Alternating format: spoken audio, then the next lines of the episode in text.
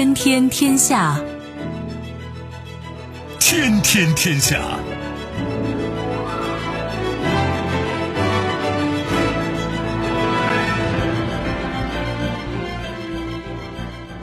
历史穿行者，新闻摆渡人。各位好，我是重阳，这里是天天天下。世界纷繁复杂，新闻随时发生。来看今天值得我们关注的几件事情。俄罗斯乌克兰交换战俘，关系正常化，莫非可期？南非尼日利亚关系恶化，冰冻三尺非一日之寒吧。意大利应美国要求逮捕俄企高管，途径称非常糟糕。十月起日本幼儿园学费全免，这是一石几鸟啊。几件事情都颇值得玩味吧，让我们一一道来。收听我们的节目呢，你可以用传统的收音机，也可以使用手机，欢迎选择即时客户端，也可以选择蜻蜓 F M、 喜马拉雅 F M 或者企鹅 F M， 搜索重阳，可以收听我们的节目回放以及其他相关内容。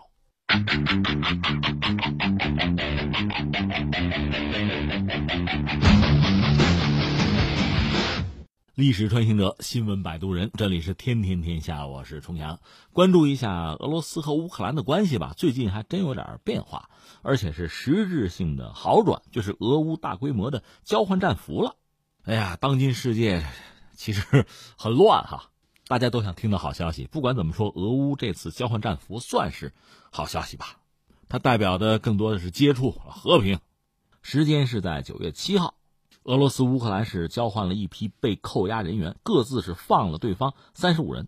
这是二零一八年十一月，就是俄乌那个科赤海峡危机之后首次交换被扣押人员。这里面最让人印象深刻的就是我们不是讲了吗，那个科赤海峡事件还记得吧？科赤海峡有桥，那大桥呢是俄罗斯搞的，而且那桥通车是普京开着第一辆载重卡车过去的，就那个桥啊。当然说乌克兰很不高兴，那个桥本身它是有高度限制的，大型的货船就过不去了。这一下子等于说让呃，科赤海峡那沿岸的就乌克兰的港口啊，这吞吐量都下降了，很多船接不了了。所以双方一直就不睦。在这个桥建设的时候，乌克兰就放出话来说要摧毁，就各种说法吧。结果到去年年底呢，乌克兰海军的，其实我查了查，几十吨的小炮艇啊，一共就二十四人，就冲击这个桥，但是随即被俄罗斯方面给抓了，连船带人就扣了。这不到现在才放吗？当时俄罗斯方面说得很清楚，这就是当时的乌克兰的总统就波罗申科呀、啊，是他想要连任总统，不得不挑战俄罗斯啊，就是求选票嘛。但最后他这个连任梦也破灭了，现在上台的是泽连斯基。那泽连斯基上台之后和俄罗斯的关系到底能怎么样，大家就拭目以待吧。现在看来还真的是有所缓和。现在公开的爆料讲呢，是两国在四月份开始就筹备啊，说放人吧，就这个工作交换工作走马换将得商量着来啊。那现在终于把这事儿落实了。普京呢是在现在有一个东方经济论坛，待会儿我还会提到啊。在这个东方经济论坛期间就说呢，双方就是俄乌啊进行大规模的被扣押人员的交换，这或将成为推动两国双边关系实现正常化的步骤。就在这不放人这一天嘛，普京和泽连斯基还通了电话，对这个事儿啊当然都给正面的评价，认为这对于改善双边关系很重要。怎么说呢？三点啊。第一点就说这个事儿，其实说到俄乌关系，之前我们曾经聊过，今天就不在这方面赘言了。这关系不好，这个不好呢，当然说所谓俄乌关系不只是两国之间的关系，它背后呢有很复杂的这个背景也好，包括域外势力的干预啊影响。你比如说西方，如果没有西方在后面点火，乌克兰怎么会发生颜色革命？波罗申科怎么会上台？俄乌关系怎么会一发不可收拾，就是达到一个谷底吧。之前我们也分析过，正是在俄乌关系没有办法挽回的情况下，可能普京才会下定决心把克里米亚弄回来，因为损失已经注定了，怎么样让损失小一点拿回克里米亚，这可能是迫不得已的一个步骤，否则损失更大。我们之前讲过苏联时代嘛，在全苏进行布局，你看乌克兰一个它是粮仓，它是俄罗斯的粮仓，苏联的粮仓，甚至是欧洲的粮仓，这是一个。再一个是什么？它是重工业基地，那儿的造船啊、大飞机啊，包括什么坦克啊、发动机，都是他们搞啊。但是苏联解体之后，俄乌成了两个国家，如果还保持着比较理想的关系呢，其实对双方都有利。甚至俄罗斯那个航空母舰，它那个上面的飞行员训练那个基地还在乌克兰呢。但是真的成了两个国家，还能像兄弟一样吗？很难了。会有人做工作，比如西方啊，所以俄罗斯和乌克兰等于就逐渐的在渐行渐远。我们也曾经分析过，乌克兰作为一个独立的国家，它如果啊在西方，就北约啊、欧盟啊，呃和俄罗斯之间，它如果左右逢源，那是最理想的状况。你比如说在军事上，它既不靠向俄罗斯，也不加入北约；在经济上，实际上它靠拢欧盟，这个俄罗斯也不会有太多的意见。谁让你是卖油的呢？但这需要就是领导人啊、舵手啊有高度的政治智慧，有丰富的国际的这个博弈的经验。那显然乌克兰没能做到，它全面倒向了西方，那就成了西方和俄罗斯博弈的马前卒。所以最终呢，俄罗斯拿走了克里米亚，接下来就是东乌克兰，那是打仗的，是死人的。那么由此双方的这种博弈啊，真刀真枪等于就开始了，一个是互有死伤，再就是开始出现战俘这个问题吧，一直到现在。那目前呢，东乌克兰可能还有还报道有零星枪声吧，基本上停火，这个局面差不多维持下来。但是双方的关系，我之前也分析过，很难回到以前的状况。为什么呢？一旦涉及到领土问题，这个事儿就不好办了，它是个零和博弈了。其实克里米亚的历史我们也都知道，在苏联时代嘛，是领导层把它送给乌克兰的，原来也不是乌克兰的。问题在于苏联解体的时候，你说克里米亚在哪？在乌克兰嘛，那人家认为是自己的了。所以现在你看，从普京这个角度讲，想搞好和乌克兰的关系，说行了，把这克里米亚再还给你们吧。他如果这么做的话，俄罗斯国内的民众能不能接受？翻回来，泽连斯基说，那早先也是你的，现在你拿走吧，那他在国内还能不能立足？这明摆着的事情嘛。所以一旦涉及到领土问题啊，两国的关系，那真的是需要就领导人高度的智慧和民众足够的理性，才能够调整到一个比较理想的阶段，而这太难了。这是我们说俄乌的关系，俄乌走太近，我们很难想象。但是保持一个敌对的状态吧，双方恐怕都不愿意。所以这次这个事情本身肯定是一个双赢的一个结果。对泽连斯基来讲，作为一个新上任的总统，你说我把经济抓起来，民生改善，那恐怕需要时间。另外有没有那个能力还很难讲。但是这个事情短平快，至少被俄罗斯扣了那么久的人，哎，我接回来了，这有助于提升他在国内的支持率啊、民意的肯定啊，肯定是这样。所以从这个事情上，我们可以看到，普京还是希望能够缓和和乌克兰的关系。我们之前也讲过，苏联解体之后，俄罗斯本身嘛，它很多短板，它到现在也是一个去工业化的状态，也靠卖油嘛。我们曾经讲一个典型的例子，他自己造军舰，大的造不了。因为他没有合适的造船厂啊，没有船坞啊，他造的比较大的船，四千吨级的护卫舰，这还凑合能造。发动机得买，等于说是买啊，引进乌克兰的。和乌克兰关系搞僵之后，人家当然要禁运不卖了。这俄罗斯自己的护卫舰造出来没有发动机，最后只好卖给谁了？给印度。印度和乌克兰还能搭上话，那你卖我发动机呗，然后我装上我用吧，就成了这么一个样子。所以这个格局是西方乐见的，是俄罗斯和乌克兰都很难受的。所以双方关系有所改善，有正常的贸易，其实双方还都需要，俄罗斯尤其需要。所以这不失为一个聪明的做法，而且对双方吧，民间对对方的这个态度，因为这个事情毕竟是一个让人家合家团圆回家嘛，是双方民众恐怕还都能接受，甚至是可以加分的一个事情。总之算是一件漂亮的事情。这我们就说到普京很有意思。刚才我们说这个东方经济论坛啊，他说是前两天是一天三次力挺中国，这样的事儿不多见啊，所以引起我们国内媒体的关注。一个他说什么呢？说这个西方的主导地位正在终结，如果没有像中国和印度这样的经济巨头，任何国际组织都不会有太大的意义。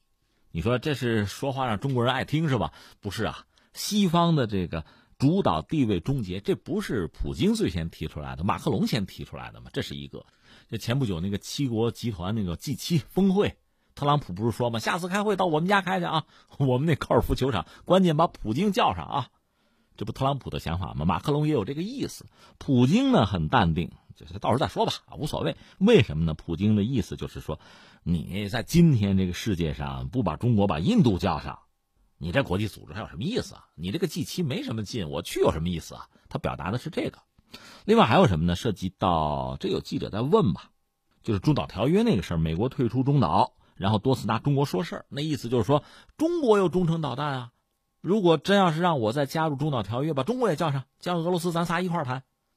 我们中国当然说这没听说过，对吧？你这不是甩锅吗？当年签的时候是你跟苏联签的，后来呢，俄罗斯继承了苏联的衣钵吧，算是美国和俄罗斯签的这个中导条约，然后你美国自己就撕毁了，拿中国说事儿，这没有道理嘛。况且就算是拉着中国俄罗斯真签了一个，你说话算数吗？你不说撕就撕吗？这没谱嘛，没有基本的信义可言嘛。而这回普京就说什么呢？说在中国参与俄美核潜力谈判的问题上赞同中方的看法，这和我们算是保持一致吧。他就明说了，他说美国有个新版本，对吧？希望让中国加入这项联合工作，就中美俄谈这个核的问题。中国说什么呢？说中国的核潜力远低于俄罗斯和美国，所以普京说他们的载体和弹头本来就少一些，所以他们不清楚自己应该削减什么。这种情况看起来很合乎逻辑。之前俄罗斯外长拉夫罗夫也表示说，俄方不会劝说中国加入新军控条约，强迫中方违背意愿是错误且粗鲁的。一小话说的，小词儿用的挺好，还挺有意思。另外还有一个就是一些美国高官讲中国窃取技术哈、啊，比如博尔顿就美国那个国家安全顾问啊，说中国第五代战斗机看上去非常像 F 三十五，因为它就是 F 三十五，他们偷的。我估计他应该指的是那个歼二零啊。这怎么说呢？只要是长着眼睛呢，看看歼二零和 F 三十五就会发现非常之不同。F 三十五是单发，歼二零双发。更重要的，歼二零有个小压抑 ，F 三十五没有。如果说五代机全世界这几种啊，包括像什么土耳其啊、韩国呀、啊，包括欧洲画在画上的啊，都算上啊，可能韩国有一款是想装压抑，这个和中国歼二零还类似，但是我们都飞了，它还在纸上呢。除此之外，没用压抑的，你告诉我谁抄的谁？当然这个事儿呢，不光是普京，还有俄罗斯很多媒体站出来，是一个群嘲模式。而且普京说，哎，这样啊，说今年六月份在日本那个会议的时候，他曾经建议特朗普说，你们啊，就美国啊，从俄罗斯买点高超音速武器怎么样？这样两国军力就平衡了。哈哈，就这个，就大家哈哈一笑吧。这是普京所谓一日三停啊。说到普京确实也很有意思，因为这不说到普京了吗？就这两天美国那个 C I A 就中情局的一个专家，这前专家啊，透露说九一一发生两天前，普京向小布什发出了恐袭警示，专门打了个电话。九一一 ,二零零一 年不是飞机撞了美国世贸中心双子塔就那个事儿，当然另外五角大楼什么的也遭到袭击了啊。说普京在那个袭击的两天前曾经致电当时美国总统小布什，就说俄方获取了情报，有人可能会对美国发动恐怖袭击。那现在看来小布什并没当回事嘛。呃，为什么说普京有意思呢？我们又说到这个土耳其的埃尔多安，他不是前不久遭遇一个未遂政变嘛？那个政变前也是普京给了他一些提醒，虽然之前呢土耳其还打下了一架俄罗斯飞机。今天这个时代呢，所谓元首外交、领导人外交，它和以前的这个国与国之间的外交确实有很大的不同。以前所谓的外交呢，那是有外交专业的人员呀、啊，小黑屋里谈去啊，最后达成个协议，呃，大家知道就算完了。这个过程其实没有人清楚。而到了所谓元首外交这个阶段呢，大家凑在一块儿，什么打个球啊、洗个澡啊、吃个菜啊，啊就就谈。他等于说把国家之间的这个关系啊，把它人格化了。从某种意义上，当然容易拉近彼此之间的感情，当然它的核心还是要维护自己的国家利益，推动这个国际合作嘛。说到底还是这个事儿。但是你看元首外交，当然你两面看，你要搞不好两个人要是掰了，两个国家也好不了。比如最近巴西和法国之间不闹了一出嘛，这就没法说了，恶语相加了，不多说了。而普京很有意思，他现在执掌俄罗斯，而俄罗斯目前的国力坦率讲不是很强。我们讲论 G D P 还不如深圳吧，他现在去工业化，他的经济上也有很多问题。但是你看他有意思在哪儿呢？他通过一系列就是个人表现的方式，在维持着俄罗斯的大国地位，在维持着或者说在增进着俄罗斯的国际影响力和话语权。不管是我们刚才说的九一一，还是这个土耳其的未遂政变，还是一至三挺中国，甚至和泽连斯基在这个交换战俘这个问题上达成的一致吧，他是通过这种方式，而不是简单的通过那种硬的肌肉的方式解决问题。当然对一个国家来讲，不管是硬的肌肉的，还是这种软的人情味的富有弹性的方式都需要了。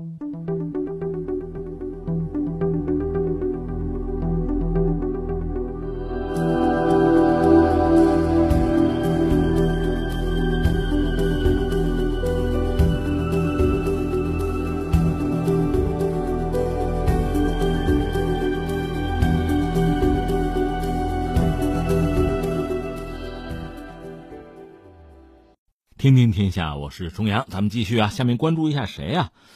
不多见啊，关注一下尼日利亚和南非。那、呃、最近不对付了，大规模骚乱之后，南非关闭了驻尼日利亚大使馆，两国关系在不断的恶化。你说什么事儿就到这个地步了？因为非洲坦率讲，我们关注不是很多啊，这不是我们，因为大家关注都不是很多。待会儿我再解释吧，先说这个事儿啊。说最近呢，南非的约翰内斯堡等地吧，不是一个地方，它爆发一系列的就是暴力袭击事件，主要是针对外国人的。受影响最大的是谁呢？尼日利亚。那就说怎么回事呢？是这样啊，这轮就说九月一号，约翰内斯堡呃一次抗议活动，当时有几百南非民众吧，是走上街头抗议毒品交易活动。抗议者呢就认为南非这个毒品交易啊这个现象难以根除啊，原因在哪儿呢？在移民。所以要求移民呢离开。如果只是和平的抗议啊示威也就罢了，关键是这帮人认为什么呢？有一些店铺是外国人的，砸，用石头砸，然后呢又扔了汽油弹，再把货物带走，说白了抢呗，这不就成骚乱了吗？而且南非当局是抓人，抓了三百人。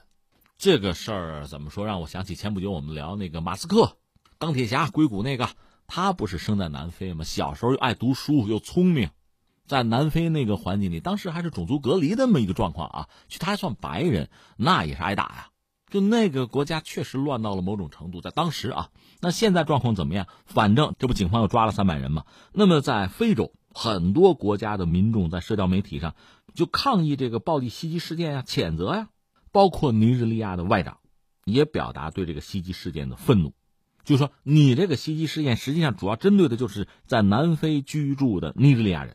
在接下来，那尼日利亚人也得表达自己的愤怒呢，在全国几个城市发起针对南非企业的报复。这个尼日利亚也有警方啊，人家说数十人因涉嫌抢劫和袭击南非零售和电信公司而被抓。当然，政府也是谴责这类的报复行为啊，就说你们这么折腾，只能是伤害在这些公司工作的尼日利亚人嘛，不应该啊，这是民间的一些行为。那么官方也要有表态啊。尼日利亚那个外长叫做奥尼亚马，他就表示说，尼日利亚不会向南非屈服啊！南非政府必须承担自己的责任，保护在南非的尼日利亚人，要支付全部的赔偿。那至于南非方面呢，南非的外长叫做潘多尔表示说呢，说南非驻尼日利亚的大使馆工作人员受到威胁，出于安全考量，使馆关了啊，暂时关闭。我们感觉到了种族主义的存在。还有怨恨，我们需要解决这个问题。你说，哎呀，闹了半天这么点事儿哈，两国政府如果紧密合作，对吧？该赔赔，互相赔嘛。然后呢，民众之间化解一下这个情绪，或者你要么就冷处理，等一等，过几天不就缓过来了吗？中国有句老话啊，冰冻三尺非一日之寒。所以这个事情可能不像大家想的那么简单。我们一样一样说说。目前还有件事是这样啊，南非现在在开会，在开普敦。有一个世界经济论坛，这个论坛那尼日利亚应该去是吧？走了，尼日利亚退出了这个论坛，会不开了。本来这个论坛是要促进非洲内部的就是贸易吧，但是尼日利亚走了。你说他走走呗，剩下的开就行了。你可能不知道，你现在说非洲谁最发达，可能大家会想南非吧，南非金砖国家啊。而且南非我们讲在当年就是种族隔离时代，就是白人为主嘛，他白人人数少，但是确实和其他非洲国家不一样，他经济比较发达，而且他自己的制造业还是还是很有一套的，甚至差点造出原子弹了嘛。当然后来人家自己放弃了。但是我要说呢，你那是老黄历了。今天真要说非洲最大的经济体，恐怕真不是南非，还真就是尼日利亚。当然传统的埃及什么的肯尼亚，你想对对对，那经济都相对好一些是吧？现在经济最发达或者说增长率最高的，恐怕真的是尼日利亚。南非是这样，我们解释一下，南非这就说到那个曼德拉了。有时候我们评价一个人一件事儿啊，你不同的角度不同的标准，那可能得到的答案就完全不同。你比如这个曼德拉啊，人权卫士斗士啊，你要从这个角度来讲的话，那人家确实是非常值得钦佩啊，几乎坐了一辈子牢嘛，最终让黑人在南非获得了应有的尊重啊，也算成了国家的主人吧。但是也有人从另一个角度讲说，曼德拉也算是南非的罪人。为什么呢？刚才我们讲到呃，种族隔离抛在一边吧，南非的经济是比较发达的、呃、科技也比较发达，创新能力啊工业啊都很好。但是曼德拉上台之后形势发生了变化，也可能带有这个矫枉过正的意思吧，就大量的白人也被赶走了，而很多黑人呢缺乏企业管理能力，更缺乏科研啊创新的能力。所以南非出现什么局面呢？去工业化，这对它经济当然影响就很大了。而且在金融等等各个领域，南非现在的状况和历史最好的巅峰时代比起来，那差很多。呃，南非的经济总的来说在非洲还算可以啊，你看增长率就是，所以说它算是金砖国家，这个不假。嗯、呃，但是它这个金色这橙色怎么样，在不同的阶段，你看它那个数据吧，也不都是让人乐观的。而尼日利亚还真是异军突起。这说到这儿，我们扯两句非洲吧。非洲实际上从两千年起吧，它的就 G D P 年均的增速在 百分之五 左右。你别小看这 百分之五， 中国 百分之六 点几已经相当高了。你像什么越南、印度，有时候增长率高，大家不是总怀疑他们那个那个数据造假吗？另外关键是它盘子小哈、啊，咱不说中国，就说整个非洲 百分之五 的增长率相当高了。这是全球的增长速度算第二快的地区了。非洲大陆呢，一个是自然资源向来是很丰富，这不用多说。另一方面呢，就是私人投资一旦涌入的话，它的那个基础设施建设逐渐也会做起来，那么消费需求也会增加。就整个非洲整体的经济发展现在还是在一个上升的势头。你看好多中国企业奔那儿去，包括华为啊，电信也好，制造业什么银行业啊，就各个行业增长还是比较迅猛吧。当然也遇到一些麻烦，比如说这个全球的大宗商品价格暴跌，他就靠卖这个嘛，所以非洲国家的这个经济增长也因此受到一定的阻碍。但总的来说还是可以，这个指标还比较好看。至于二零一九年，有人估计哈，怎么也能到个 百分之四 吧，因为全球经济都不是很景气的情况下，中国才 百分之六 点几嘛，那非洲有个 百分之四 就不错了，差不多啊。世界银行也算了一下，说就二零一七年全球增长最快的七个经济体里边，五个在非洲，包括谁呢？利比亚、几内亚、埃塞俄比亚、加纳还有科特迪瓦。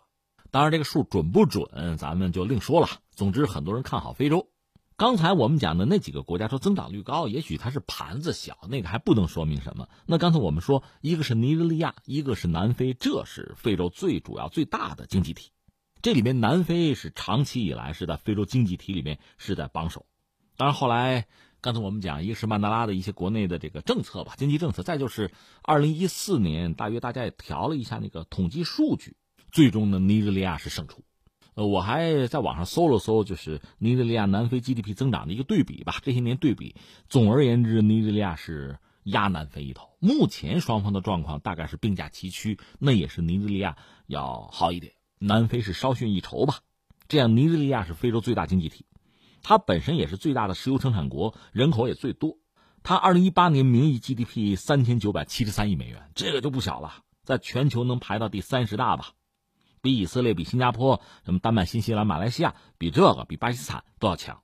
那么它的规模甚至超过了我们的深圳和香港，嗯，包括重庆。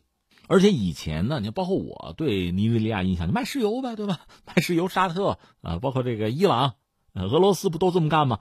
他现在服务业占到 G D P 的六成，这个确实增长是比较快的，消费市场规模比较大吧，成为很多外国投资者首选的目的地。你说扯了半天经济，想说明什么呢？哎呀，这兜里有钱之后，你不觉得该干点别的了吗？这就说到南非和尼日利亚之间的关系，他们原来是合作关系。现在越来越多的是什么呢？竞争关系。你看南非一度，因为它是白人统治嘛，虽然人数少，但是它是主流啊，它和大量的非洲国家其实是格格不入的，它和西方国家其实靠得比较近。但是曼德拉上台之后吧，逐渐的它有一个回归非洲的过程，这是它要融入非洲。就像朋友圈啊，它是新加入的，原来人家圈里也有头啊，有群主啊，那你经济相对比较发达，你进去之后呀，这群主是不是是不是你想做呀？你看这是一个层面。另一方面呢，尼日利亚异军突起啊，经济增长很快啊，甚至现在压南非一头啊。那在非洲我们就说谁是老大，谁说了算，这是什么意思？不是说打架啊，就是说你制定经济政策呀，包括国家关系、国际关系，这里边总需要有一个头啊，有一个协调者呀，有一个领导者呀。那实际上尼日利亚和南非就是在竞争状态，这才是问题的关键。也正因为此吧，经济上此消彼长，所以之前是一个合作关系，现在逐渐就成为什么呢？竞争关系。双方以前还是共同来推动非盟这个机制转型，那非盟委员会主席谁来做，那现在就开始争了，是这么一个过程。那以前呢，两国的领导人就奥巴桑乔和姆贝基那个时期呢，合作真的是比较密切，是共同推动就区域增长吧。现在在地区领导权的问题上，这个竞争就已经公开化，一个是所谓传统领导国家，一个是新兴领导国家，都需要确认自己的本地区的领导权、话语权。而一旦获得了这个领导权、话语权，又能够获得国际资源，所以这个不存在谁让谁的问题，那就争起来，对吧？实际上双方你看二零一七年我查了查，当时还搞了一个预警机制，就是要监管这个排外暴力行为。所以你看见没有，这事儿不是说现在第一次，早就有。就当年呢，就是南非和尼日利亚就是共同搞了一个预警中心，是监测而且减轻南非境内针对尼日利亚人的威胁啊暴力行为，早就有。所以二零一七年双方就官方嘛，两个国家吧，它涉及到像什么外交部、内政部、什么警察部、移民服务中心啊，什么商界代表啊，大家凑在一起说每季度就要开个会，就预防发生这类的暴力事件，争取加强双边的关系。当时搞的是挺好，双方还是做了这个事情，可是现在看来不行，没能解决问题，暴力事件还是发生了。所以我刚才讲冰冻三尺非一日之寒嘛，有了前面一系列的这个铺垫啊，有了一系列的这个背景，你再看现在发生的这个事情，你不会觉得意外了。问题是怎么解决，实际上并不好解决。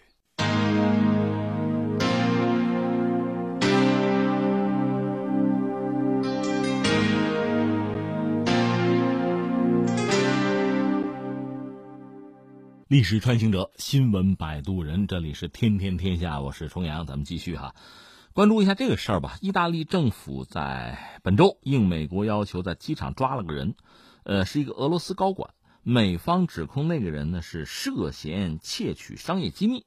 俄罗斯方面呢，就是普京啊，总统是谴责美国此举非常糟糕，会损害俄美关系。是这样，就是八月三十号，俄罗斯联合发动机公司，简称叫 U E C 啊，业务发展主管科尔舒诺夫，他在意大利那不勒斯机场被抓之前呢，美国政府发出了逮捕令。这就说到这家俄罗斯的企业的业务，就是生产民用和军用飞机的发动机啊，是俄罗斯国企俄技集团旗下的公司。美国有媒体爆料说呢，美国联邦调查局所谓 F B I 啊，是指控五十七岁的俄罗斯公民科尔舒诺夫和五十九岁的一个意大利公民叫比安奇，是合谋为一家俄罗斯国企窃取美国商业机密。按照美国人的说法呢，那个意大利那个比安奇啊，他曾经就职于美国的通用电气航空公司的一家子公司，负责中国、俄罗斯和亚洲的业务。之后呢，他是跳槽去了意大利公司，那家公司呢和俄罗斯这家公司是有合同。二零一八年的九月，美国商务部已经以违反美国国家安全或者是外交政策利益为由，就把俄罗斯这家就是发动机公司吧，叫 U E C 啊，就是俄罗斯联合发动机公司，是把它列入了实体清单。这个事儿你看几方表态啊，一个是意大利，意大利外交部说不能立即发表评论，因为意大利帮着抓的嘛，但这里面又涉及到意大利的公民了，这是一个事儿啊。再说俄罗斯，俄罗斯当然要否认美国的指控了，说这个科尔舒诺夫他和俄罗斯这个发动机公司吧，没有任何不当行为。普京后来专门表示说什么呢？两个，一个是俄罗斯这个航空发动机公司确实在开发新的发动机，而且和一家意大利咨询公司签了合同，这在全球是一种正常操作啊，这是和欧洲伙伴之间的公开的商业合作，这是一个。再一个讲呢，这次逮捕看起来是由不公平竞争引起的，这是一种非常糟糕的做法。在这件事情上，我们正面临不诚实的竞争，这当然指美国人了，而且谴责美国政府在世界各地逮捕俄罗斯公民的恶劣行径，进一步侵蚀了俄美关系。那你看这个话题其实涉及到两个不同的方向可聊，一个就是美国常干的事儿，这也没什么好聊了，通过第三方抓人呢、啊。还有一个是什么呢？就说到就航空领域，特别是发动机领域啊，这个领域怎么说呢？一个是确实高科技，再就是这个领域你看看它的发展史充满了什么呀？尔虞我诈。这套确实值得聊一聊。这两天航空业界事儿不少，一个是中国那个 C 九一九，呃，在进行试飞，就是它的一零四架机。在东营吧完成导航 L O C 全向性科目试飞过程之中呢，呃，它这个航迹等于说它画出了一个甜心月饼，这个引起大家高度的关注哈、啊，叫好吧。另外就是美国的波音客机又演砸了波音 七七七 X， 测试的时候舱门爆炸掉下来了，这你说谁敢超它哈、啊？当然这次美国人指责俄罗斯人和意大利人合伙，等于说是什么偷它的商业机密吧，是不是什么发动机的一些技术或者信息吧。那刚才我们讲这个领域其实因为是高科技嘛，充满了尔虞我诈，势举两立吧。今天咱们让法国躺躺枪嘛，本来刚才我们说新闻里倒没法国的事儿，可是历史上你看法国可偷过苏联的发动机啊。按照西方来讲呢，苏联落后，苏联偷我们，实际上法国当年偷苏联发动机那也是相当狠的一件事儿哈。话说在上个世纪五六十年代，法国的民航业还是啊和美苏差距很大。所以很希望有机会能够近距离的，我好听说啊，近距离的仔细观察苏联客机的发动机。哎，你你自己理解这个意思啊，你懂得哈。呃，当时呢，苏联有一款飞机客机叫图一零四，这个飞机和美国那个波音齐名嘛，波音七零七，它比七零七还早一个月运营。那你说这飞机很先进嘛？那你用今天的标准看，当然不是了，只是当年就这飞机，法国它不没有嘛，所以想打个什么机会能看看。能拿到手里是最好是吧，就是苏联那个图一零四的发动机。结果有机会啊，机会来了，怎么回事呢？就图一零四呢，他不知道法国嘛有航线，飞机的发动机出事了，故障了，就停在波尔热机场不能飞了。那怎么办？苏联人是这样啊，一个绝不允许任何西方人接近我的飞机，然后呢派了一架运输机把一架新发动机呢运过去，现场换上，这个图一零四不就又能飞了吗？然后苏联人干了一件蠢事，这蠢事到现在我也没想明白啊。呃，不有它发动机坏了吗？按说坏了的这个发动机搭那个运输机回去啊，没有，苏联人没这么干。他们是什么呢？是由苏联航空公司的这个地勤吧，把它装箱，用铁路运回去。这我就不明白他为什么。呃、按说他会有他的道理是吧？那么作为法国方面呢，因为你不能靠近嘛，望远镜一直盯着这个事儿。法国的谍报人员说，咱们可以考虑哈、啊，把这个东西弄到手，马上组建一家新的运输公司，叫做国际运输公司。他就传出一家公司来，变戏法，大量的业务资料，什么表格、公司各种各样的什么信封什么的，就伪造嘛，全出来，什么秘书啊、打字员一应俱全，你招聘上班很快。而且呢，你想就是冲着那台发动机去的，所以满足就服务苏联人，价格公道，运输条件优越。还有这个中间人撮合，这家公司就拿到了苏联人那个大单，就苏联那台发动机呢，我来运。这个事儿其实非常简单啊，那苏联人不傻就盯着嘛，就这家公司，你想发动机打包，然后装上运输车，后面还有苏联民航人员盯着吧，它不是一辆车啊，前面是法国人这个公司的车，后边就是苏联人开这个车就跟着吧，就压着吧。那你说，哎，那怎么偷啊？哎，这不很容易的事情吗？就跟间谍小说一样啊。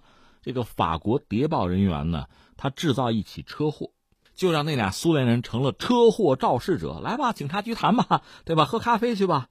这交涉到第二天清晨，这事儿才算了。那你想，前面那辆运货的车运的就是发动机嘛，早把那玩意儿运到空军基地的机库，大家马上就把装有发动机的箱子，所有的铅封啊，盖着苏联航空公司那个印记的封条啊，还有法国海关的那个封印，拍了照片，然后就做模具啊，将来再给它装上啊，看着就没有打开的这个痕迹了。那是一帮人做，再就是大量的技术人员，这就扑过去啊，把特工给拦住，等一等，等一等，这个公布几条纪律啊，可以任意拍照啊，但是别碰，别碰它，不要拆卸它的零件，保持发动机完好，别留下任何痕迹啊，最晚到凌晨两点结束，上吧。这呜，不让拆，拍照片呗，反正最后发动机还给苏联人了。那你说就拍拍照就解决问题？所谓行家伸伸手，就知有没有嘛。你还记得当年我们说那个镜子，威尼斯人那个镜子比别人质量都好，到底怎么做的？加热汞的时候搅拌搅拌，就这么简单。总而言之，法国就通过这种方式就把苏联发动机的秘密大概搞到手了。最终人家自己跻身世界，当然主要是民航业啊，一线行列。后来到了八十年代，法国人自己把这事捅出去了，这苏联人才知道，哟，还有这事儿呢，发动机让人家看过，哎，完了。总而言之，一直蒙在鼓里。你说这是法国等于说偷艺啊，偷师啊，有美国偷苏联的事儿嘛？呃，经常听说什么苏联特务、苏联间谍冷战的时候，不是窃取美国机密？咱就说航空发动机，美国人偷没偷过苏联的东西？有啊，呃，现在热卖的那个美国那 F 三十五 战斗机，不是有 A、B、C 仨型号吗 ？A 就是空军用的，地面机场起飞的 ；C 是航母上用的，它有一个 B。是垂直短距起降，这可以在这个小型的航母上垂直起降嘛？这个飞机比较独特，陆战队都可以用。这个发动机有一个说法说和苏联有关，现在这个事儿基本上已经不是传闻了，坐实了。这是怎么说呢？从苏联时代就后期啊，它有一款飞机叫做 Yak 一四一，嗯 Yak-F 设计局设计的 Yak 一四一，之前他们设计过 Yak 三十八。就是第一代垂直短距起降飞机吧，不是很成功，而且性能就很有限吧，所以再接再厉搞的 Yak 一四一，超音速的，全世界独一份。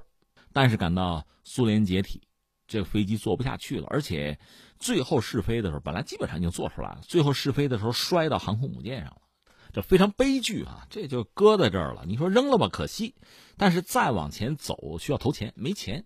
那雅科夫列夫就是这个设计局吧，就就觉得很很焦虑，怎么办？还有人惦着美国人，是谁呢？洛克希德马丁公司。他们想干嘛呢？他们想了解一下这个飞机的设计，想拿到它的技术，包括一些数据吧。但说不能这么说，说的是什么呢？说是和俄罗斯这个雅科夫列夫设计局，哎，可以搞搞合作嘛？你们不是没钱吗？我们投点钱嘛，支持你继续研发呀！哎，是这个意思。那边缺钱，这边有钱，所以。那没法，雅克设计局这负责人就请邀嘛，落马的人来来来参观一下，看看我们这个企业，顺便看看我们的这个飞机，了解一下技术，给你数据，这基本上就倾囊相赠了。为的是什么呢？你给我留下点钱，我这飞机能把它搞下来。可是落马就洛克希德马丁公司，人家想的是什么？谁给你钱？给你一点点钱，我看看你的这个数据，我买你的这个基本的设计理念就够了。我可不愿意帮你把这个飞机发展起来，因为人家自己有这当时叫 X 三十五 B 啊那个项目，说到底就是把人家的资料骗到手，并不打算投钱。那你说成功了没有吧？等于成功了，一个是拿到了雅克的技术，也没有给雅克钱，雅克一四一到现在也没有再发展下去，它其实已经飞了三百多个小时，整个研发过程基本上结束，就差那点钱。那这钱到现在，你说那现在有没有钱？现在有钱也晚了，因为这个飞机相对来说又落后了。那美国那 F 三十五 B 已经做出来了，那你说美国那个飞机是不是就抄了 Yak 一四一 的技术呢？哎，这个我给你介绍个词儿啊，叫洗稿。洗就是洗澡那个洗，洗稿就是你比如有篇稿子拿过来，你看看啊，你呢把稿子里最精华的内容，你搬到自己的文章里，你既不按它的顺序，也不按它的逻辑。最后呢，人家明明知道你可能是借鉴或者抄了这篇文章，但是也没有很直接的证据，这叫洗稿啊，这是一个比较高级的玩法。美国人就这么玩的，他是看了Yak 一四一的技术，他可没有直接照抄，或者说也不需要照抄。还是那句话，行家伸伸手就知有没有嘛。更何况雅克本身大量的试验那个数据摆在那儿，对美国人很有用。所以最后呢，呃 F 三十五 B 你说上面有没有一些技术和雅克类似或者一样的？有，但是你又不好说人家是抄的，所以技术发达技术先进就有这个好处，一点就透，但是谁吃亏谁知道，谁难受谁清楚。这就说是俄罗斯吧，那个雅克到现在翻不了身，就这么一个状况。所以翻回来我们又说到这次这个事儿啊，你说这事儿到底怎么看？不知道，这个确实我们也没有必要用个人的喜好哈、啊、或者习惯的什么事情去判断。也许美国人的指控有他的道理和依据，也许完全就是抹黑或者制造美俄之间的紧张关系，都有可能啊。另外对意大利也许是一种敲打呀，类似这样的事情真相也许到很久之后我们才能了解。但是正如我所说哈、啊、在高科技领域啊，一个是你真的想办法走到前排去，另外你要知道随时都有人在偷窥你啊，在觊觎你啊，随时都有人在算计你啊。在国际竞争特别是高科技竞争这个领域，你是什么时候也不能松懈，你必须扎紧自己的篱笆。这方面的这个故事太多了，交学费的吃亏的可太多了。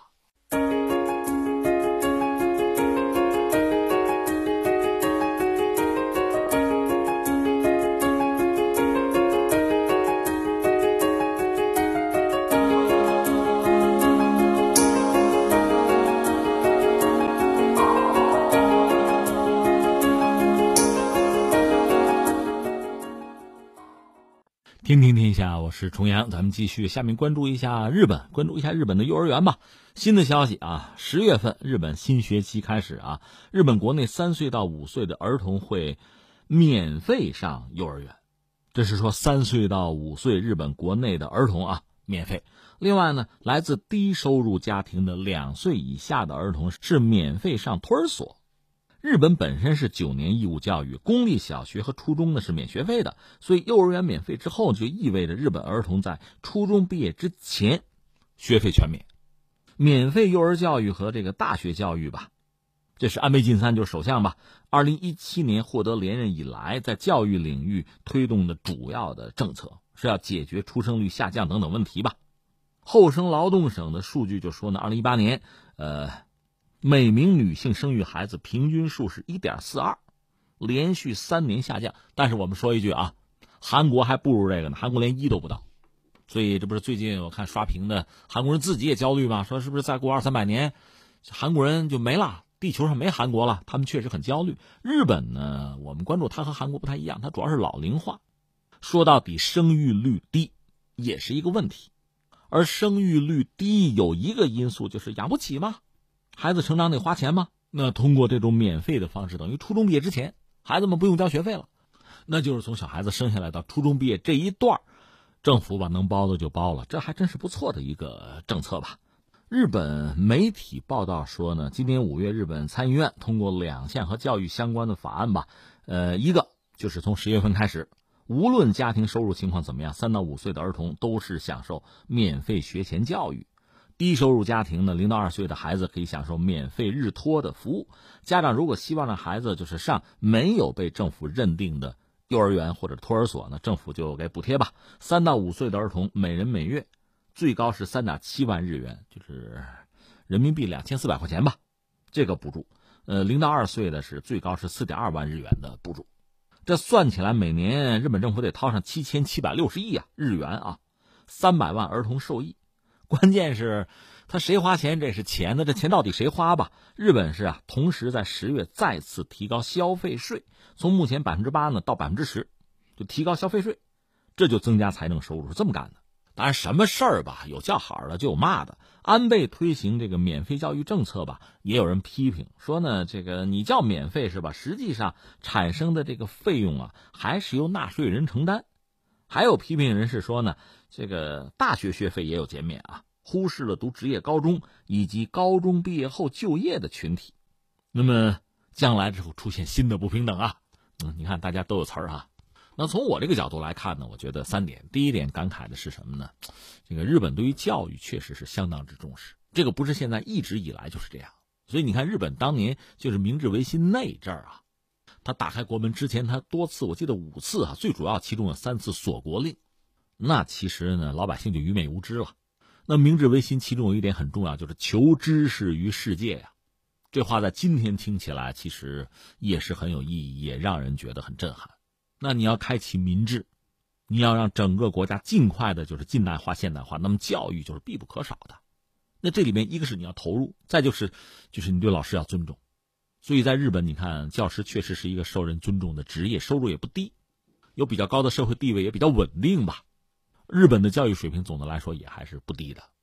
当然说他也受西方包括美国的影响吧，什么快乐教育什么的也折腾过一阵儿啊，这可能教育质量有所下降，但总的来说作为一个发达国家，他在教育上投入是比较稳定，而且一直不少。到安倍现在呢，干脆啊免费，幼儿园免费，这也是他一贯之的对教育重视的一个表现吧，这是我一个感慨。另外刚才我们谈到他要解决的问题其实主要是什么呢？老龄化，就是出生率低，就这些涉及到人口的问题。老龄化这个问题其实你是解决不了的。日本呢，这人都比较长寿，那很多人年纪越来越大，关键在于出生率低他受不了，所以他出台这个政策可能主要还是刺激解决这个问题。但是我个人理解，我看到的是另外的东西，这就说到这个幼儿园免费啊，幼儿园的这个教育，在今天看来可能前所未有的是极为重要。对谁重要呢？对一个社会，就对这个国家，对这个民族，对国民，可能是前所未有的重要。这说到这个近现代的教育吧，有两个很重要的这个创举吧、创新吧，一个是什么呢？就是学校教育，现代的学校，这是谁搞的呢？德国人搞的。一七一七年，当时这个普鲁士的腓特烈一世吧，他搞的，就全民义务教育吧。他那个全民义务教育，你看啊，就是国家掏钱搞学校，呃，一切都是统一的。那孩子们呢，学龄要统一，课程是统一的，课时啊，啊，考试、教材，甚至服装，就活动一节课的时长，这都是统一的。他这套现代学校的这个规则呀，在今天应该说基本上我们看到各国的就是涉及到这个青少年的教育还是这么一个模式。但是你知道当年普鲁士是个军国主义国家，他这个教育就学校的这套教育哈、啊，和军队和兵营差不了太多，这是一个啊。当然不管怎么说，因为是适龄的孩子嘛，进学校之后通过这种方式呃，规模比较大，效率比较高，就学习各门知识，尽快的成才啊，那这确实是一个很有效的方法，这是一个。再一个就是什么呢？在学校之前那个幼儿园，这也是德国人搞出来的。创造幼儿园的叫做弗鲁贝尔，一八三七年，他搞的这个幼儿园呢，和刚才我们说德国人的那个学校，特别什么军国主义色彩，和那个就不是一码事儿了。他让孩子们在一个类似学校的这么一个集中的啊这么一个环境里玩儿。玩的东西最早他搞的像那个积木啊、呃、纸袋子，彩色纸袋啊，那些东西。小朋友可能是有的是单人的，更多的时候可能集体通过这个拼插呀、啊、拼贴呀、啊，等于说他创造了一个属于自己的世界。当然那个时候就是弗鲁贝尔那个时候的玩具和今天就不可同日而语了，可是逻辑是一样的。大量的小孩子在进入学校读书之前，在幼儿园里等于也受到了教育，也启迪了智慧，也开发了创造力，这是幼儿园的价值。当然如果没有幼儿园，那你说孩子怎么办？他又不像小学生那么听话啊，他本身接受知识也好，接受指令，就大人的这个管理也好，都很难。在没有幼儿园啊、托儿所没有这个之前，就是在家里面嘛，就散养嘛，家里养嘛。那么相形之下，在幼儿园他受到的教育和影响，包括同龄的小孩子之间的这种配合啊、互动啊，这是家里边提供不了的。咱就说玩个玩具吧，幼儿园可选择的玩具啊、场地啊，这个余地非常大，这是一般家庭没有办法比拟的。所以幼儿园确实是很重要的一项发明，整个对你说对这个人类也好，对这个社会成员也好，对一个国家、对一个民族也好，都起了至关重要的作用。所以从这个角度来讲，日本人这次这个幼儿园免费的这个制度，你是不是觉得它会有很大的意义在里边？还不简单，它是解决这个出生率低的问题，它对日本这个民族未来的发展、后续发展的这个后劲儿都是有价值、有意义的。特别是在今天这个时代，我们动不动讲什么人工智能啊，就作为一个人，在今天我们经常说，你看你的这个记忆能力、你的计算能力远不如机器，那你作为万物之灵，你真正的优势是什么呢？其实还是你的想象力啊、创造能力，而这些东西其实是不是在幼儿园那个时代就能够很好的被启发、去培养、去具备？我是从这个角度看，我觉得日本人这个做法很值得我们去思考、去关注，甚至一些相对发达的这个地区吧、省份啊、城市啊，是不是也应该有类似的尝试了？好，各位，以上是今天节目的主要内容，我是重阳。最后再提醒各位一下，收听我们的节目呢，可以用收音机选择调频 一零四点三 河北综合广播，另外也可以在手机上呢下载纪时客户端，纪是河北的纪，时是时间的时，或者下载蜻蜓 F M、 喜马拉雅 F M 或者是企鹅 F M， 搜索重阳就可以收听我们节目的回放和其他相关内容。以上是今天节目全部内容，我们明天再见。